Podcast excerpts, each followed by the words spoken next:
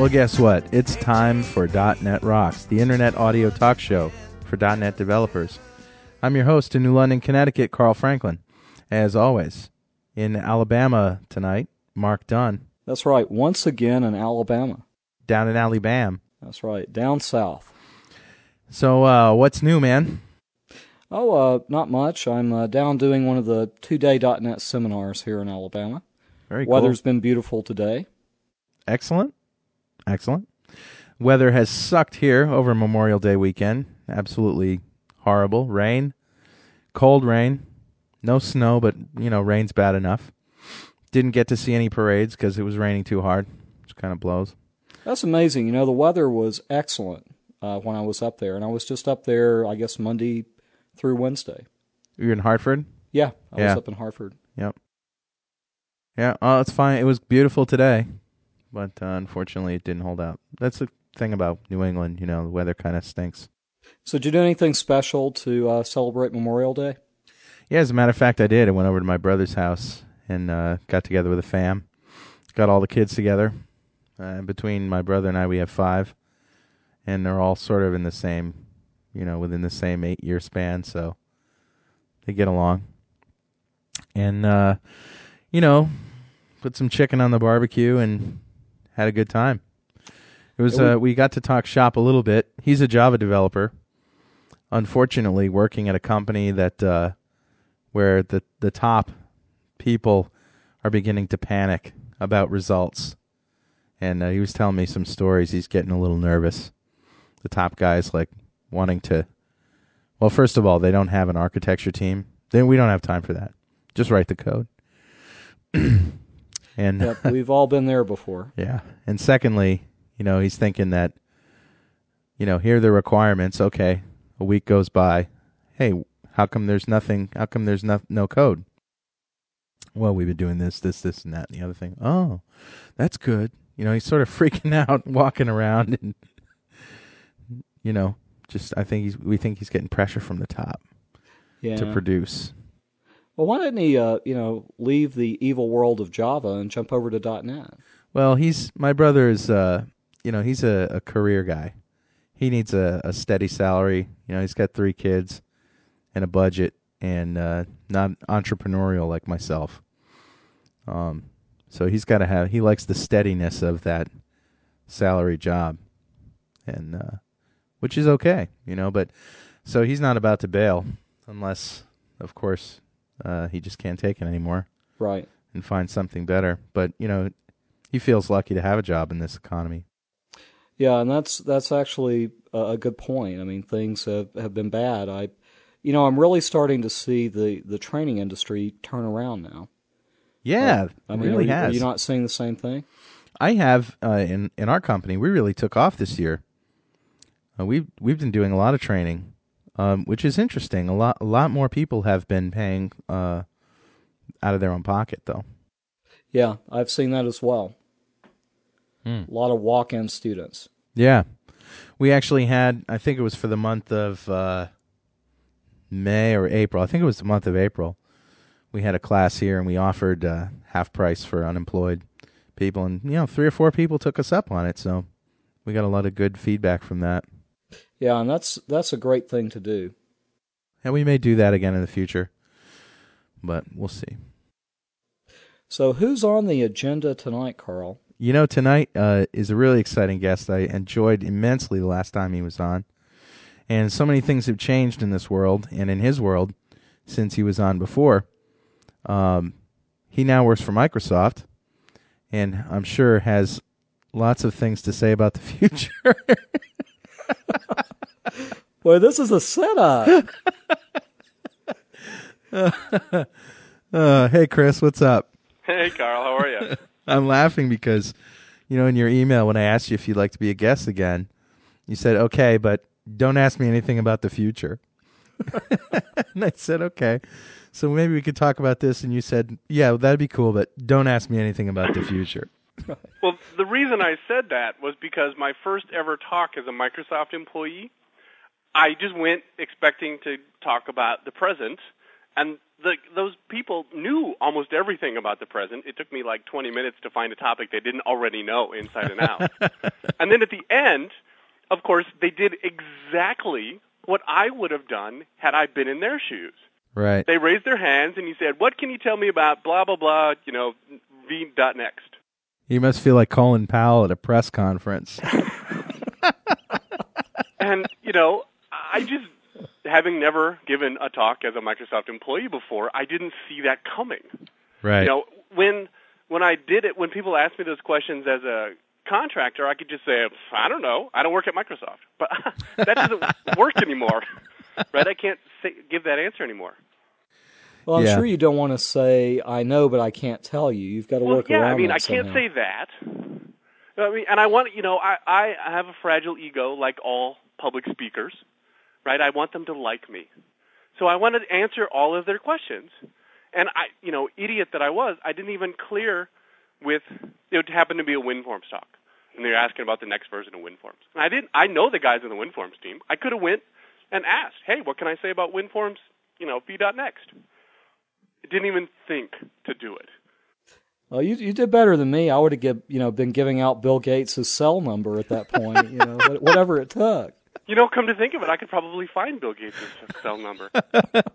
That's scary. So we all want to know what it's like. You know, you've you've drank the Kool Aid. You've gone over to the other side. You know, what's it what's it like coming from you know Developmentor to uh, Microsoft? Well, actually, the interesting part about uh, working at at uh, Developmentor, I actually wrote an essay about the internals of Developmentor uh, one time because it was really it was run by two guys who uh, owned the company 50-50, and they really ran both of their halves very differently. Um, the technical side was was uh, run kind of very much like a meritocracy. It was very much technically, you know, you throw your ideas out there and people would pound them into submission, and you know, you kind of developed calluses around your brain and the ability to communicate, Right. right? Or you died, Yeah. right? I mean, it was survival of the fittest. Whereas uh, the business side of the company was very much hierarchical, chain of command. You know, oh, you know, this person's responsible for that, and you know, that's just how that part of the company worked. And you know, going to a giant company. In fact, I've worked at a giant company. I worked at uh, Intel, which is very much Right. hierarchy, uh, hierarchical, um, chain of command. Kind of, you do your little part, and it's your boss's job, hopefully, to know more than you, and so on, all the way up the chain. And certainly, Microsoft has that. And um, you know, if uh, Bill is like level one of that organization, right? He is Yeah. the top guy, and I'm uh, nine, and there's like uh, fifty thousand people right at Microsoft, and I'm just you know I'm at the bottom. But you know, if I was Bill and I like to program, and I know he likes to, you know, he likes code, obviously, I'd want to hang out with guys like you rather than guys like, you know, You know, I've, Steve I've Ballmer, been I there got- for a month. He's never called. He's never emailed. I'd be happy. You know, but on the other hand, to be fair, I haven't given him the opportunity, right? I didn't True. say, hey, you know, I'm new here. You want to hang out? yeah, maybe he's waiting for your invitation. Maybe that's Yeah, it. Maybe that's he's it. just shy. He could But the be. thing that's interesting about about Microsoft is there is that hierarchy, um, but uh, it's really the meritocracy is very strong there too. right. It's very much, um, you know, what can you think of that day that sounds cool? And sometimes you got to be careful because you know you wander into your boss's office and you go, "Oh, I had this great idea. We should really do this and this and this and this other thing." And he looks at you and he says, "Great. You know, when can we have it?" right? I want to So- schedule by tomorrow. yeah, yeah, exactly.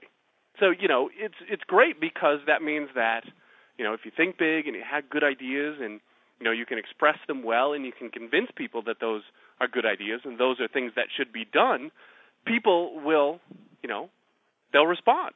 They'll they'll volunteer. They'll get a room on their on their you know time off and and help you to achieve those things. That's very cool. It is very cool. It's enormously cool. Absolutely.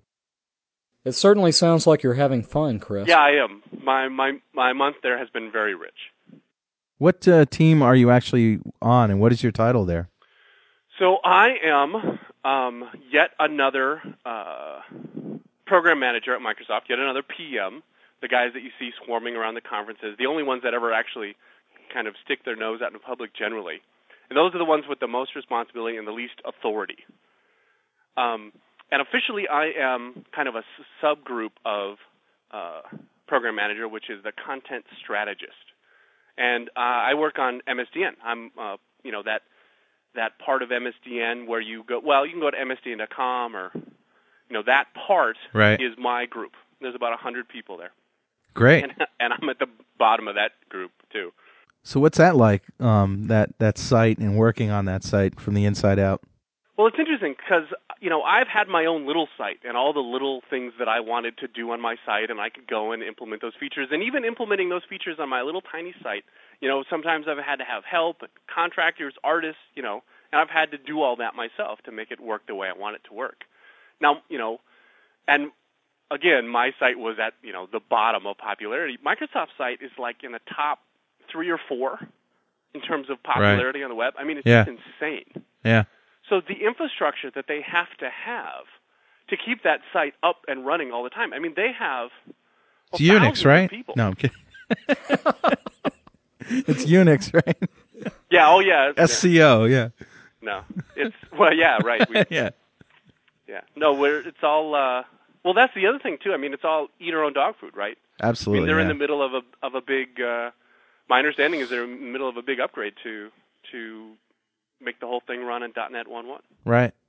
That's that's incredible. The reason that I'm laughing there is, uh, oh, there's been some stuff in the press about Microsoft licensing SCO for some stuff, and and it's no. I hear all the conspiracy theories. It just makes common sense. You know, they're just anteing up like everyone else.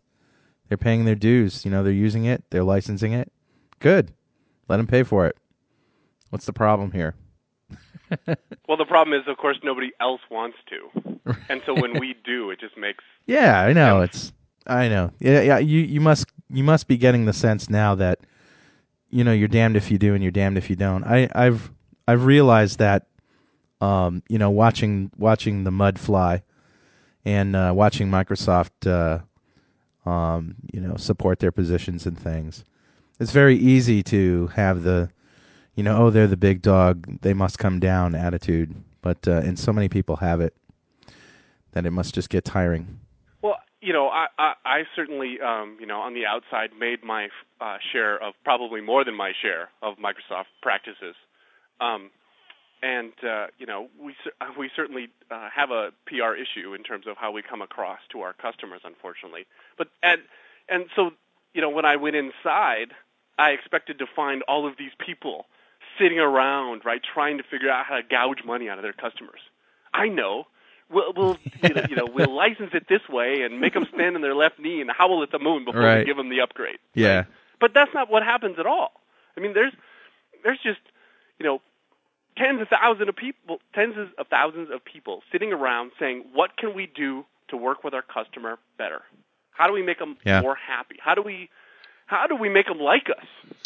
Yeah, that's a big problem. Uh, listen, I got an instant messenger from a guy who's sort of been interested in .NET, but not taking the plunge, the full plunge, and therefore he doesn't really understand a lot of things, even though I've explained it to him numerous times.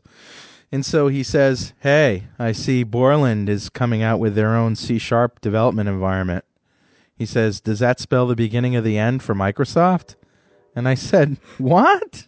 Was he eating mushrooms? I mean, give me a break. Are you kidding? That's great for Microsoft. Why why do you foresee that as being a problem? Yeah, I mean, as more and more third parties, uh, you know, uh, build .NET based products. Yeah, that just validates that's great. the whole utility exactly. of .NET.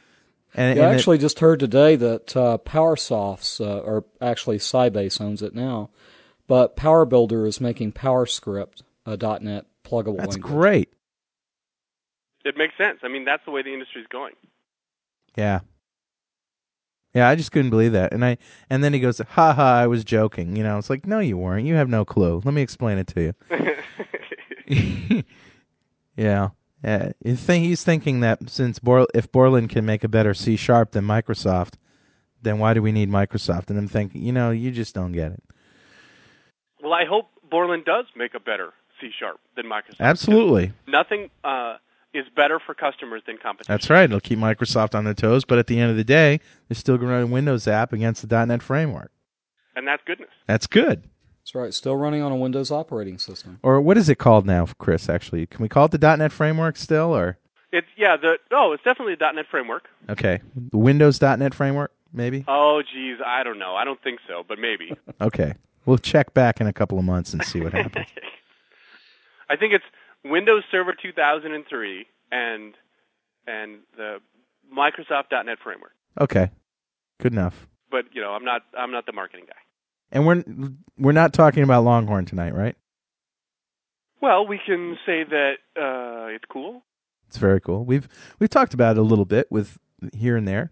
You know, some of the things that we've heard about it. Um, Let, Well, I can say uh, for two some things people about that Longhorn. don't know, uh, what what is Longhorn? What's that, Mark? I, I said for some people that don't know, what is Longhorn? That's a good thing to start with. So Longhorn is the code name for the next operating system from Microsoft. And this isn't just a server. This is going to be client, server, whatever, right? Uh, it's the next version, and Next typically version. Microsoft goes back and forth between server and client OSs. Oh, They okay. just shipped a server one. Okay. Uh, that makes sense. That makes sense. So, so besides what it is, I can say two things of substance about Longhorn. Uh, number one is I saw about two weeks before my interview at Microsoft. I saw I spent two days doing like a kind of insider's preview of it, and I so fell in love. And I was skeptical, right? Another operating system? We, you know, I love the ones we have. Why do we need new ones? Um, and I so fell in love with it in that two days that I was, you know, begging for the job when they offered it to me Cool. to come and do the Longhorn Dev Center.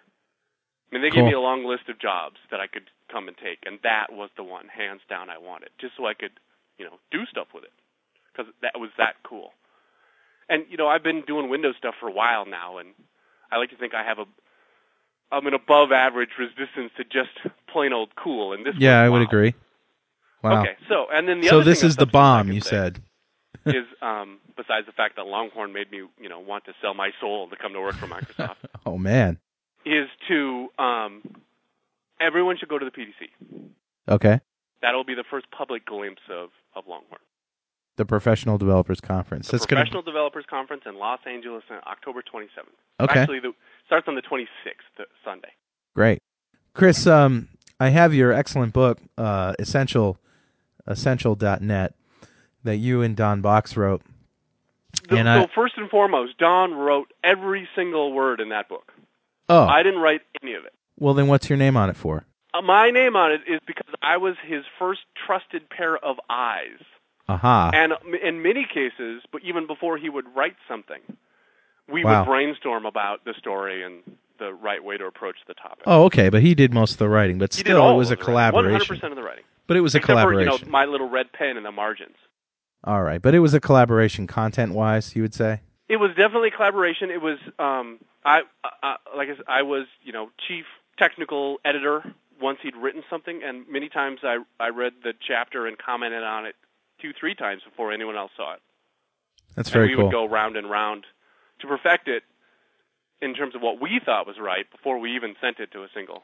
Well, let me just tell you that, uh, and tell the listeners here that even if you're a VBNet programmer um, and you don't, and you know, you can read C sharp, this is definitely a good book to have. I mean, I, it's it is essential, and you know, if you want to know what's really going on, if you want to understand the computer science behind um, the .NET framework and and why it does what it does and how it does it so well, you ought to get this book. Um, nothing will take the mystery out of the .NET framework like this book. It is in incredible. Wow.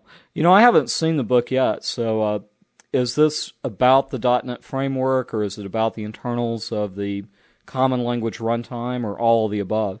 Well, the framework is really, you know, the common language runtime and the libraries and the compilers, right? So, so this book is very much about the common language runtime. Yep.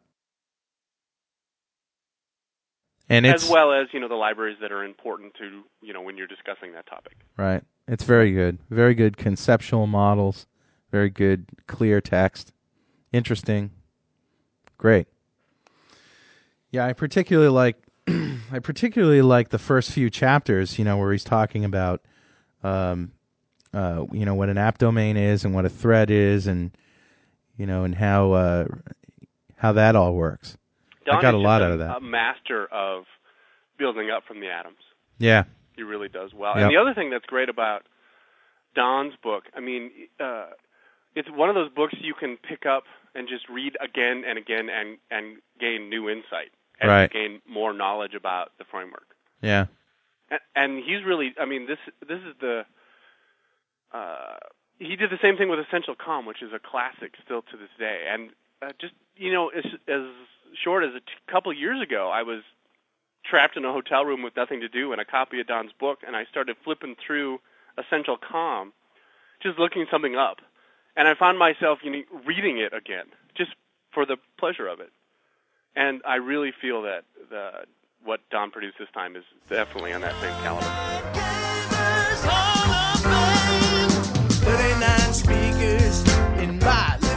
and we'll get back to Chris Sells in just a minute.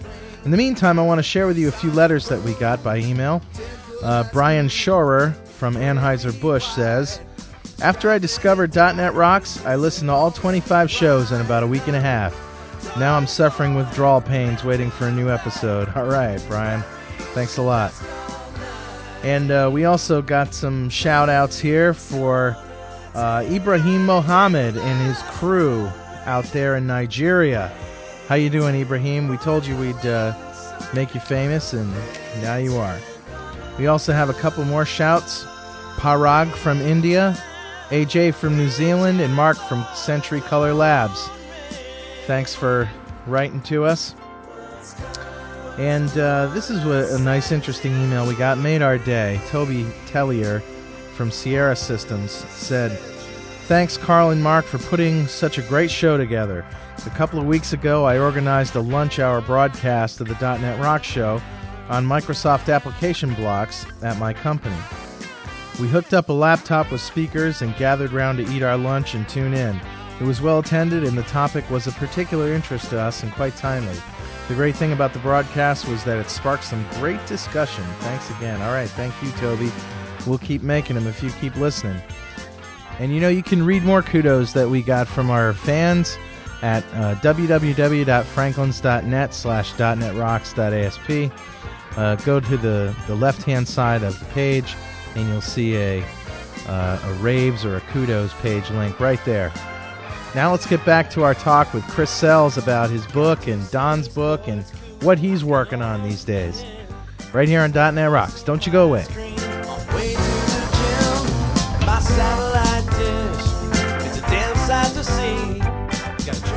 Let me ask you this: Have you um, done any coding recently that you're especially proud of?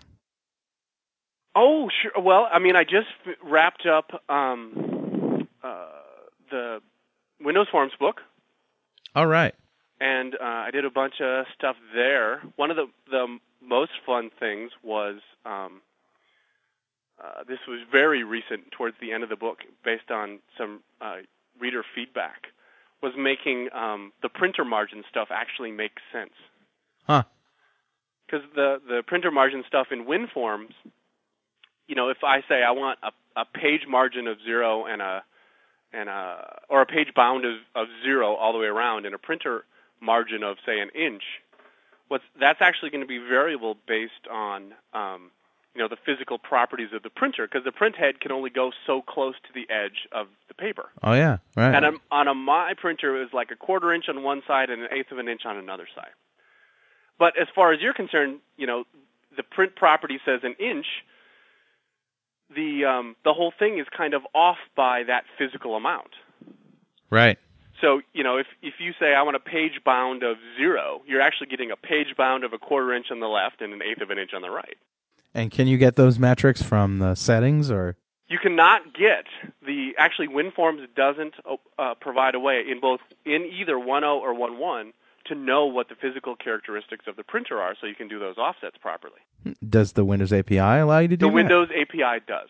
Aha. And so what I did was I wrote a couple of helper functions that will give you the appro- the adjusted appropriate page bounds and and uh, margin bounds. cool. You can say it's an inch. By God, I want an inch, Right. and Excellent. it, it will adjust itself properly.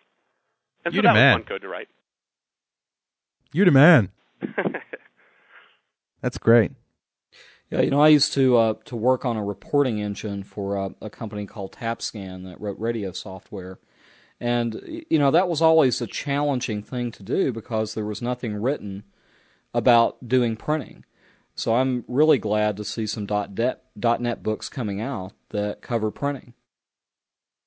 Actually, the, this book was the first time I'd ever really spent any time doing printing or graphics work of any kind. So Hmm. I was just going nuts learning stuff. It was great. That's it was cool. so much fun. Keeping it Yeah, the, fresh. the print preview is awesome in .net. The, there was one other piece of code that I wrote even more recently than the printer margin stuff. Uh, if you're interested. yeah, go ahead. Yeah. So um, ever since I started doing the you know the smart client HREF-EXE no touch deployment stuff, Yeah, we love it. Um, people have been like I'm their poster child. So whenever they run into problems, I hear about it, and that's fine. Um, but uh, you know, like half of the emails were, how do I do command line arguments to my WinForms, you know, no touch deployment applications? And you would think you could just bundle the arguments into the URL, and then you know somehow magically get them out again. And it mm-hmm. turns out to be fairly complicated, especially if you want to do it in a 1.0 and 1.1 compliant way, to get those arguments out of there in you know the the restricted security environment you've got. That's an interesting problem. So I built a little wrapper class that does that work for you, and you can just you know you can just say give me the arguments, and it'll either give you if you're no touch deployment, it'll peel them out of the URL for you, or if you're not, it'll just give you back the main arguments, and you, so you don't have to care where the arguments came from, right? Did somebody double click on me in the shell? Did somebody launch me? I don't really care as an app writer. I just want the arguments, right?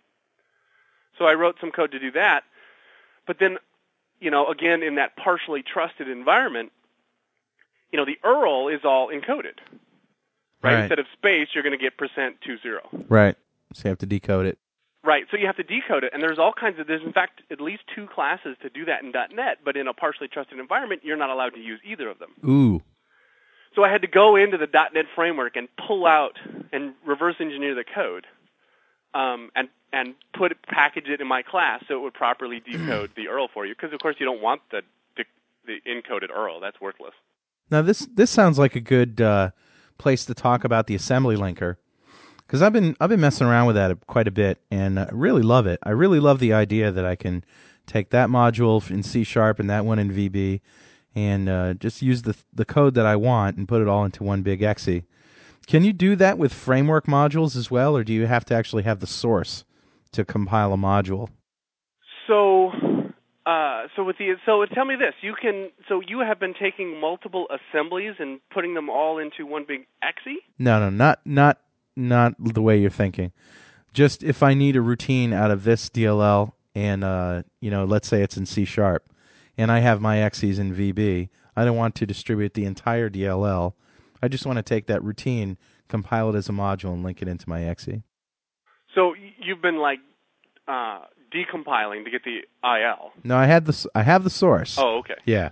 But my question is, you know, can you is there are there modules available, you know, at the module at the .NET module extension level that you can link in these framework components? So I don't. I the last time I dug through this, there was only like one or two multi-module assemblies in all of .NET. Wow. I mean, it mostly is just per assembly.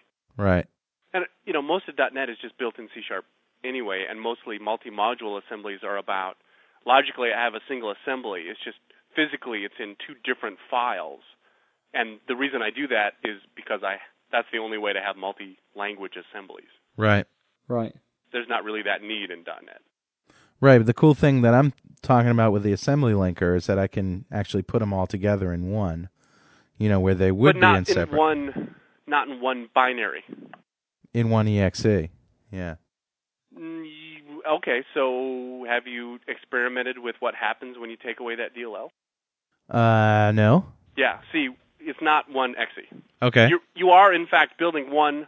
but you still need uh, the metadata from another Well, as, all the code, everything is still lives in those DLLs. They happen Okay. to just be modules. ah So you're kind of like linking in they all they all are part of one logical assembly. They just happen to be stored in multiple files on Right. the file system. And that's why we call them assemblies. multi-module Yeah. assemblies. Right, exactly. Right. Most assemblies, and in fact, you know what all of what VS.NET supports are single module assemblies. Right. But .NET itself supports multi-module assemblies with with the assembly linker, as Right. you've discovered. Yeah. But what you won't get is you know pulling out a module from here and shoving it into this other exe. I mean, it, the file still needs to be there. Okay. Well, that's interesting. Right. I think you just answered this, Chris, but I, I, I think you said when I would need to use this is if I've got modules that are written in different languages, but I want them to appear as one assembly. Right. Well, so uh, the reason the the reason to do that is mostly a matter of, gosh, I've got this one routine over here that I only want, you know, I want to make it uh, internal, right? I don't want the world to have access to it. I just want it to be, you know, other hunks of code in my assembly. But this routine is internal and is in VB, and this routine is internal and it's in C sharp. Right. And I want them to be able to talk to each other. How do I do that? Yeah. And the only Yeah. way to do that right now in .NET is multi-module assembly. Well, the, use the assembly linker. Yeah. Yeah. And as you know, as it turns out, that's a fairly rare requirement, Yeah. which Right. is why the tools don't support it directly, or at least the you know the GUI tool. Right. I've actually taught a class where we, we did that. We wrote something in C sharp, something in VB, and we used the, the linker to tie them together into one assembly. But it was basically just kind of a demo of, hey, if you want to do this, this is how you do it. Right. But in general, you know, what what happens is you have one assembly that's written in VB, but who cares because it exposes a bunch of you know public types with public methods, Right. and then So you can just, use those from wherever, and you don't have to. That's true. You're not. It's not like you need to save disk space. right. So yeah, we're past that, luckily. And what do you, let me ask you this. what do you think of the global assembly cache? And you know, that sounds like a flip question, but you know, let me tell you what my what my ideas are here. In the past when we were putting our application settings in INI files, my Microsoft came out with the registry that they were using for their own internal purposes, and they told us, "Hey, don't save your settings in INI files. Save them in the registry." And we said, "Okay." and we put them in the registry and then you know somewhere along the line we had to reinstall windows and all our settings went away But the but the reason for and we I said there well why shouldn't why shouldn't we have them in INI files and they- oh only wussies put them in, put settings in, in INI files the registry is where it's at But but the reason to use the prefer the registry, I, I wrote a whole chapter on this in my book. okay So the reason to prefer, I mean, this is all historical, and I was Right, right, right. when it happened. right, so that's why i'm interested in your perspective. sure. So INI files were great because they were a simple read-write store of settings. But they that was you know Windows 3.1. We only had one user, yes and uh, COM came along, and it needed this kind of and the shell needed this global idea Right. of things. that's where the registry is good Right, and that's where the registry, why the registry was invented. And Right. then, you know, as soon as this idea of global idea of things happened, well, we we decided, well, gosh, we kind of want per user ideas of things. okay And as soon as user, per user came along, then we say, oh yeah, and you know, we can put settings in there. So Right. you can just logically say, whoever the current user is, I don't know, but whoever they are, these are their settings for this app, yeah and all the multi-user stuff just happens in by the registry APIs. You don't have to do anything explicit. Okay. Whereas in INI files, you very much did. That's true. Okay, that's true. However, you know, I guess there are pros and cons. And and the thing is that I'm the, I guess my point is that we started out with the registry being a tool for com and then Microsoft saying, "Hey, you know, this is something that people might want to use." And people just like abandoned, you know, saving private settings in in files that they had control over and lost some control and gave up some control for that. And and what I'm saying is with the global assembly cache, you know, it seems like this is a good idea if you're Microsoft building the .NET framework, uh, you know, where you need to have shared uh, assemblies. So, what are the reasons, you know, that and what you give up by using the global assembly cache for your own components is you give up control and you give up the ability to to upgrade and uh, you know provide new versions and you know you get to become a little in more inflexible. Um, and what you gain is you know the global sort of ubiquitous thing. Okay, so so let so me- that's my que- that's my take on it. What do you think? Okay, so first I have to start by saying I'm not in any way endorsing the registry. Okay. Re- right, the registry was a step up from INI files because of the multi-user nature. For that okay. purpose, yeah. Yes, but now um, the problem with the registry is uh, that you know lots of different kinds of apps don't have uh, access to it, and it makes impactful yes. installations. Which you know, as soon as you throw something in the registry, you you You're need a dependent uninstall. On it. Yeah. Right, and uninstalls are bad when you want Xcopy deployment. Yeah, right. it's tough to move it from one machine to another. Yeah, right. I mean, it's just you know, it's a bad idea. So avoiding the registry is goodness, and you know, .NET has a whole architecture for user settings called isolated storage. And I'm not at all, you know, comparing the global assembly no, no, cache to the no, registry. Well, actually, I think that's a fair. I think that's a fair comparison. And, and in the same way that you should avoid the registry, you should also avoid the global assembly cache. The global assembly cache is for operating system level components. Thank you.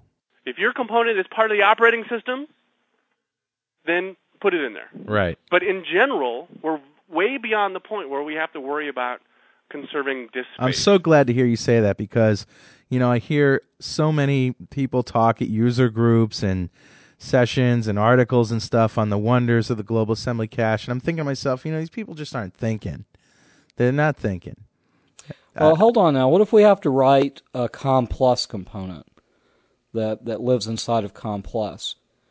Do you not have to install that component in the GAC to get all that to work? I don't believe so. No, you, you don't. don't.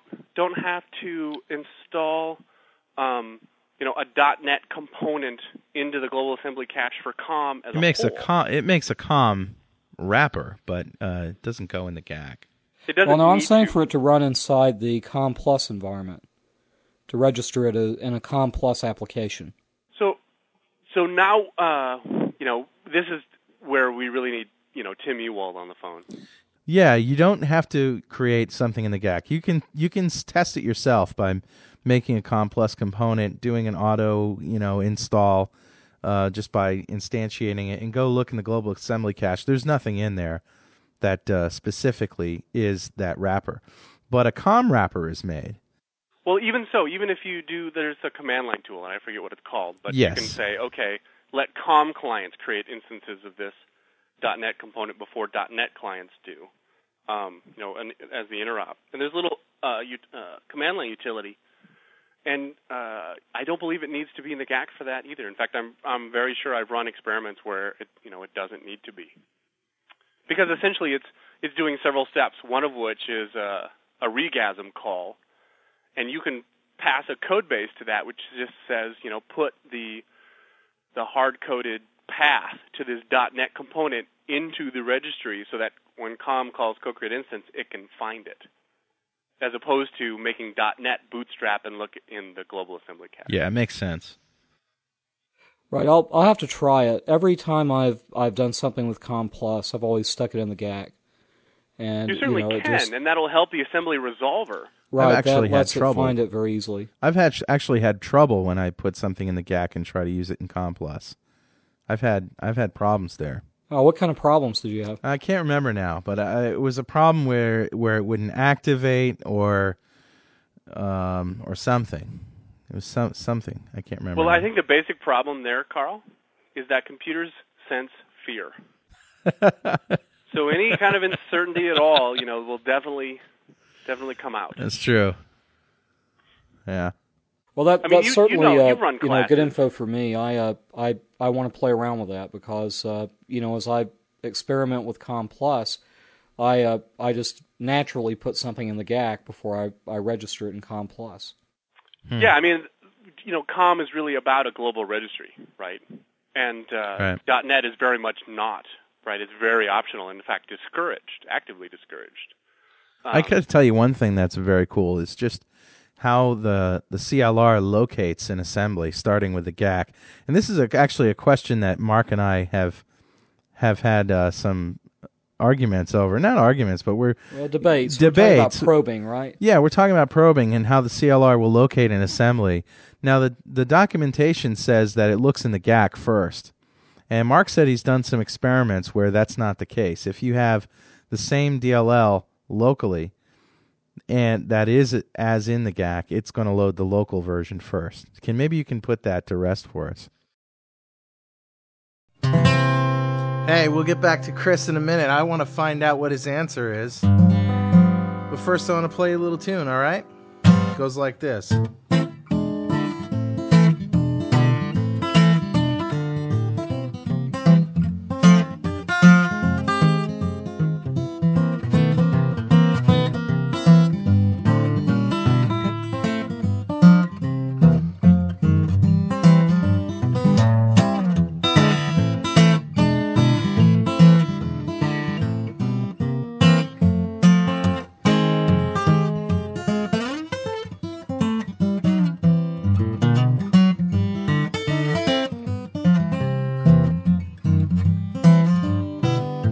So I got an email today from Don Awalt, who uh, pointed me to a site on gotdotnet.com where Microsoft is announcing a f- uh, free suite of power toys for Visual Studio.net 2003. And you can't get to it from the main page. I guarantee you're interested in this.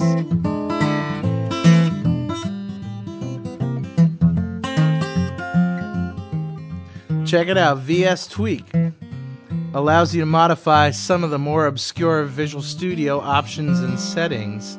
With VS Tweak, you can gain access to advanced dynamic help settings, importing and exporting custom keyboard mapping schemes, making Visual Studio.net recognize custom file extensions, the ability to edit and clear most recently used file and project lists, and the ability to view and edit command window aliases. Also, VS Edit, which is like a little editor, so you don't have to load a file or a set of files into Visual Studio just by double clicking on them. So, no more extra windows opening, just pure editing bliss, according to this site. Then there's also my favorite, the VB Commenter. Adding comments to your Visual Basic source code has never been easier. After installing this power toy, you can type quote, uh, single quote, double quote, followed by enter in the VB code editor, and the appropriate XML style comment tags will appear. You can even create an XML file of all com- of all comments. You can even create an XML file of all comments in a given class library, ready to use with a custom help builder power toy. What is that, you say? Well, that allows you to create a custom help collection for your XML style commented VB or C Sharp class libraries. Your custom help will be fully integrated into Visual Studio.net 2003, so your topics will be accessible from Dynamic Help, F1, Search, Help Index, and Help Contents. And if that wasn't enough, ladies and gentlemen, it's all free. Now, what's the URL? www.gotdotnet.com slash team slash IDE. All right, I'm going to take you out now.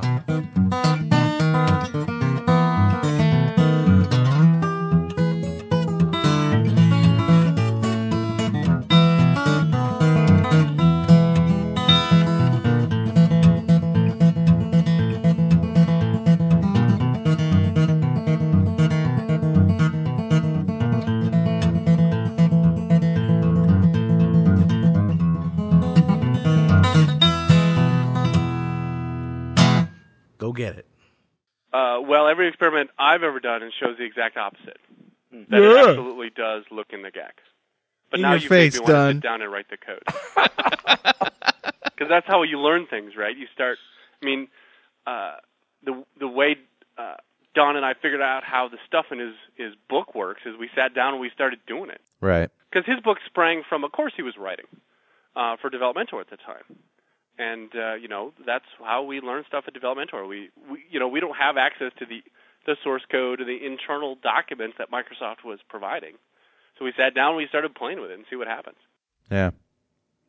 Well, my experiments that I remember, and this is part of student labs in the DevelopMentor courses, is you know it picks stuff from the GAC first. Well, it's actually pretty cool how it does that. It gets all the information from the assembly, and I can imagine if I was writing that part of the CLR, I would just parse together a big long file path from the Windows directory .NET version, uh, you know, GAC. But that doesn't work because the GAC isn't one directory. No, no, no, no. But but then from there you get the and system aren't in the path for But- the for the assembly resolver anyway. uh, uh, okay. But then wouldn't you wouldn't you be able to find it from there? Wouldn't you be able to find it from, you know, the .NET version and then the the GAC? Oh, I'm sorry, Windows Assembly. I'm sorry, Windows So, what the assembly, Assembly resolver does GAC, is all it blah, has. blah, blah, I mean, it's got a four-part name. right. It's got the the the assembly name itself, which is no path name and not even an extension, right, right? And it's got the version number and it's got and the a public key um, token. the yeah the token hash and it's got the culture information. Right. And it just looks where it's going to look first by file name, and when it finds that, it starts looking at you know whether it's been signed, Right, right. doing version stuff. That's what I was trying to say, Chris. I was trying to say that it just says, is that file there? Boom. You know, one operating system call. Does the file exist? And and that is a very efficient operation versus, you know, trudging through the registry a couple times looking for GUIDs and all the stuff that COM does to load an object. Yeah, the registry does get a lot of flack for being a major bottleneck in the system, and it's hard to argue that. I mean, um, you know, the what is that wonderful site, uh, sysinternals.com, which has all of those like the the, the registry, uh, some registry tools that will tell you. I don't know if you guys have ever run this, but you can run a little tool that will tell you all of the registry calls, and just looking at the sheer number Yeah. of calls into the registry just to start, you know, Notepad, it's just frightening. You wonder what they were smoking when they were coming up. Let's make this as complex as possible. Yeah, I was actually sitting here struggling trying to remember what we did that made me think that it called the local one instead of the You one might have in the had like some version incompatibilities, right? So it found it in the GAC, but it wasn't the right version. Well, we uh, in, in class this came up. Somebody asked this question, and I was telling Carl about it after we, we did an experiment. So we wound up uh, making a DLL that we put a string in and compiled it with a version number, strong named it, and stuck that in the GAC. Then we uh, changed the name of the constant uh, that was retrievable with the property, and we uh, we compiled it again and put a local copy uh, you know, in the in the same bin directory with uh, with the app. And uh, when we ran the app, it pulled the constant from the local copy. Now, were you signing these things or not? Uh, we weren't. I, what do you mean by signing? Do you mean making a strong name key? Were we strong naming it? Yeah, and you know, uh, put a Yes, they they were both strong named with the same key. So they were b- both signed. Yeah, they were both times. Interesting. Because I've done the exact same experiment, except for what I did was I just used the the app base for the assembly to figure out where in the file system .NET was finding it. Well, we'd also been playing around with config files and setting binding through a config file. Sure. So we we may have done something there that that caused me to to think that it was probing uh, in the local bin directory before the GAC. I mean, is that possible that you could set something in the in the config file for for a, an app? Oh, that would- absolutely. Yeah, binding redirect. well, we may have an explanation then, uh, because that it's entirely possible that that that's what caused it to happen. But no, the reason Carl and I were debating it is I took that as irrefutable proof that it was probing the bin directory first. Yeah. The, yeah. The reason, I mean, the config file is the master. Well, that makes all- sense because you can redirect the binding from one shared version to another in the config file. So that Yeah, makes and total th- I mean, sense. but that's the whole. I mean, that goes to the core of the versioning philosophy Right. of .NET, which Sure. said, you know, in the old days, in DLL days, we left it to the vendors to decide, you know, that they were bug for bug compatible with the old DLL, and therefore could, you know, leave the same Right. name and put it in the same place. well, that was before that, the. and that caused all kinds of problems. Yeah. And then in COM, we just said, oh, we don't have versions. if you're implementing the same interface with the same class ID, it must be the same. Right. And of course, we left it to the vendor again.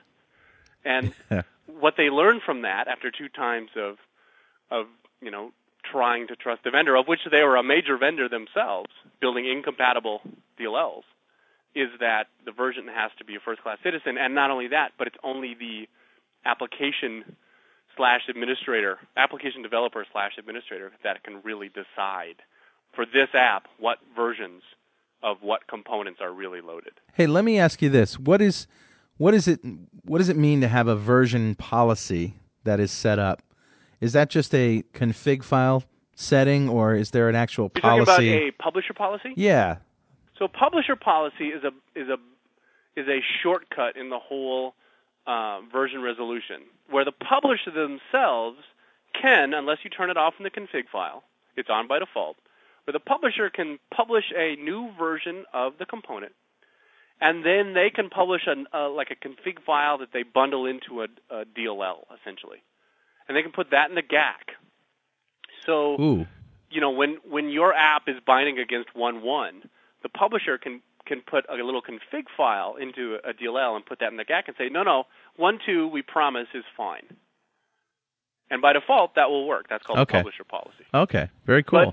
But uh, in the config file, if you don't trust publishers, uh, vendors of third-party components, you can turn that off. Nice. It's just a big Frankenstein switch, So which I have is a very somewhat important coarse-grained, but does the job. I have a very important question for you, Chris. All right. What did you think about the Matrix Reloaded? So, to tell you that story, I have to tell you this one. okay. Um, Wait, does this involve you naked with a laptop? no, no, I don't want to hear that story, man. All right. So in 1999, I had just moved into my new house, and we had this wonderful family room, you know, with a fireplace and couches and no real entertainment system of any kind. And then my wife um, bought me a DVD player for Father's Day. And um, well, you know, you can't really have a DVD player without some kind of a sound system. And along with the DVD player, she also got me The Matrix, which was really, you know, the DVD that made DVDs. Right? Right. I mean, it was the first. DVD to hit a million copies. So, you know, you can't really have a DVD player and The Matrix without the sound system to go along with it because the sound is so amazing in The Matrix. So I had to go and, you know, spend several thousand dollars on the sound system, but you can't really have the sound system without the surround sound speakers. speakers. So that's another couple of thousand dollars to get all the right stuff and have it wired um, and hidden in the ceiling and all that. And then, but there's nowhere to really put the um, the sound system. Um, oh no. Unless you have shelves all set up, built in, looks nice with the rest of the house, and you can't just put it on the one half of the room. You have to really balance the room and put it on both so the bulldozer showed up and knocked out the wall, and so five thousand dollars later, oh my god, I'm watching, you know, a 1995 CD. you could just bought a ticket to the movie theater for ten bucks. yeah, well, you could have bought the movie times. theater, uh, you know. And in fact, um, w- you know, when The Matrix first came out, I happened to be at a DevelopMentor event in Los Angeles on opening night after 10 o'clock when Oh. we had we had been teaching, and we didn't know a thing about it. We hadn't seen the previews. We wandered into opening night in Los Angeles to The Matrix, Wow. and it was like walking into you know the Rocky Horror Picture Show. People Right. were shouting, right. you know, at the at the audience, you know, when Neo was handed the option, right? Do you want the red pill or the blue pill? Somebody in the back of the audience was like, "Take the red pill." I mean, it was it was just a party. We loved it so much we went back the next night, and you know, it became an indelible part of the Windows developer culture. Now, so to say that I liked the Matrix was is somewhat of an understatement right? I mean, the, the, the, the not only was the action just jaw droppingly amazing, but you know the idea when when Neo woke up in his cocoon, it was like a bolt of lightning. It was like, oh my god, right? My whole my whole philosophy of life changed at that point, which you know has happened to quite a few people. Right? Yeah. I mean, in the intervening four years, a bunch of people who you know, were not very philosophical or spiritual in any way, have suddenly taken up the ideas in this movie. I mean, these guys have tapped into a vein of of unrealized spiritualism in this whole country, potentially the whole world. I don't know. So, So- what did you think of the new one? So I liked it. So we went from religious experience to yeah, it was okay. The Yeah, second story was a little short. Maybe we could chop down the first story to a few words and. w- All right. Uh, I have one more very important question for you. Um, you vegetarian? I'm not. Okay, where's the Have best you seen place? the size of me? Uh, uh, yeah, Nobody okay. could give me my size and just eat vegetables. Well, you know, a lot of refried beans, maybe. I don't know. Um, where, where's the best place in uh, Oregon to get a cheeseburger? the best place in Oregon to get a cheeseburger. Let's narrow it down to your town. No, I understand that. I'm trying. Oh, I well, I'm just thinking of Portland, right? All of Oregon is you know Okay. that one little city on the on the northern border between uh, with Washington. Um. So, uh, d- d- d- you know what? I I don't I can't. Well, my house, frankly. All right, I got well, a grill okay. on my back porch. I make the best cheeseburgers in town. All right. Well, next time I'm in Oregon, I'm coming to your house Feel free. Yeah. Feel free. with my appetite. Well, Chris, man, this has been an incredible show. Is there any last minute uh, anything that you want to uh, tell anybody? Oh, I just want to say, I mean, if you're into WinForms, check out the new uh, release of Genghis. We're at Genghis? point four, and it like doubles in functionality every release. And one more time, what is Genghis? Genghis is a set of uh, shared source that has been kind of gathered together. It's mostly for adding application framework features, like the things that used to be in MFC Right. that .NET forgot for building, you know, document-centric applications. It's mostly for building those features back into applications. But all my code for, you know, handling command line arguments with HREF-EXEs is in Genghis.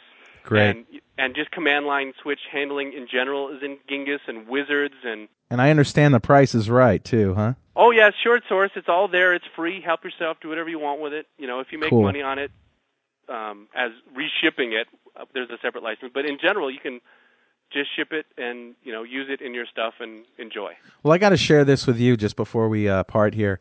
That I spent a, a good amount of time honing a MIDI tool in VB.net that uh, calls the multimedia API to to do MIDI output, and uh, it also does filtering and transposing on the fly and routing. So it's a very cool thing. And uh, I just was looking for a killer app to go along with this, Sure. and uh, have a daughter who's now 14 months old. And uh, Congratulations. Thank you. Uh, yeah, we haven't killed her yet, which is good. Also, congratulations. Yeah, and um, she's number two actually. First one's seven years old. She's beyond death now, so uh, she survived. she Darwin is survived. right. She she survived. Anyway, I I made this little bubble machine. So when uh, Clara get, comes up, it's a black screen. It's a Windows form that's full screen with no border, and it's a black background. And you move the mouse, and it makes random filled shaded spheres and plays a random note. Actually, not a random note. The notes are dependent on the y coordinate. So they go up when the mouse goes up and down when the mouse goes down. And uh, nice bubbles on the screen. Also responds to keyboard. So she loves just whacking the keyboard and making bubbles.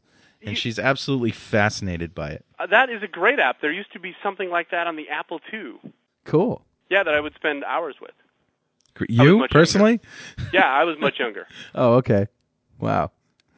Well, I feel good. so bad. What what I did for my son when he was younger is I made a screen that had a, a Pikachu character that bounced around, Sure. and if he could click it with the mouse, I would make it explode. and he, he got hours of fun out of that. Sure. Well, so it's hard to segue back to this other topic after that, Mark. But Carl, I mean, if you want to take your MIDI stuff and contribute it to Genghis, because there's Love hardly to. any multimedia stuff. Man, I'd love to. So you know, package it up and we'll we'll get it into Genghis. Absolutely. You got That's it. That's exactly the kind of thing, right? It's very much you know application features that .NET forgot. Cool. Well, I got a few more things at my belt, too. By the way, I, I I wanted you know when you first introduced me, right? You said we loved having him here last time. Yeah. you know, it's great to have him back. Um, have you ever like had a guest back where you didn't say that right away? Uh, there's only been two. You and Bill Vaughn are Right. the only two repeat guests so far. Oh, okay. So I really, I really can't say that about Bill either. Um, But uh, you had him back anyway. Yeah, no, no. I mean, what I mean is, I can't say I'm not glad to have you back. Yeah, okay. Maybe I have too many negatives there, but um, no, I wouldn't say that to Bill. Uh, and we didn't. So there you go. All well, right. I mean, if we if we didn't like you, we're not going to have you back. Hey, well, I was really? gonna say, I mean, it uh, would be really great to open up with, "We had him here last time, and he really we, sucked. we couldn't Here he is get again." we we thought couldn't get anyone else. chance. Everybody was else was available because busy. he's not really doing anything and no one likes him. So we called him. we couldn't get a real guest. Oh okay. man, I'm gonna burn in hell. All right, man. I'll talk to you later. Yep. Bye. You rock. Thanks, Chris. Thanks. Bye. Bye.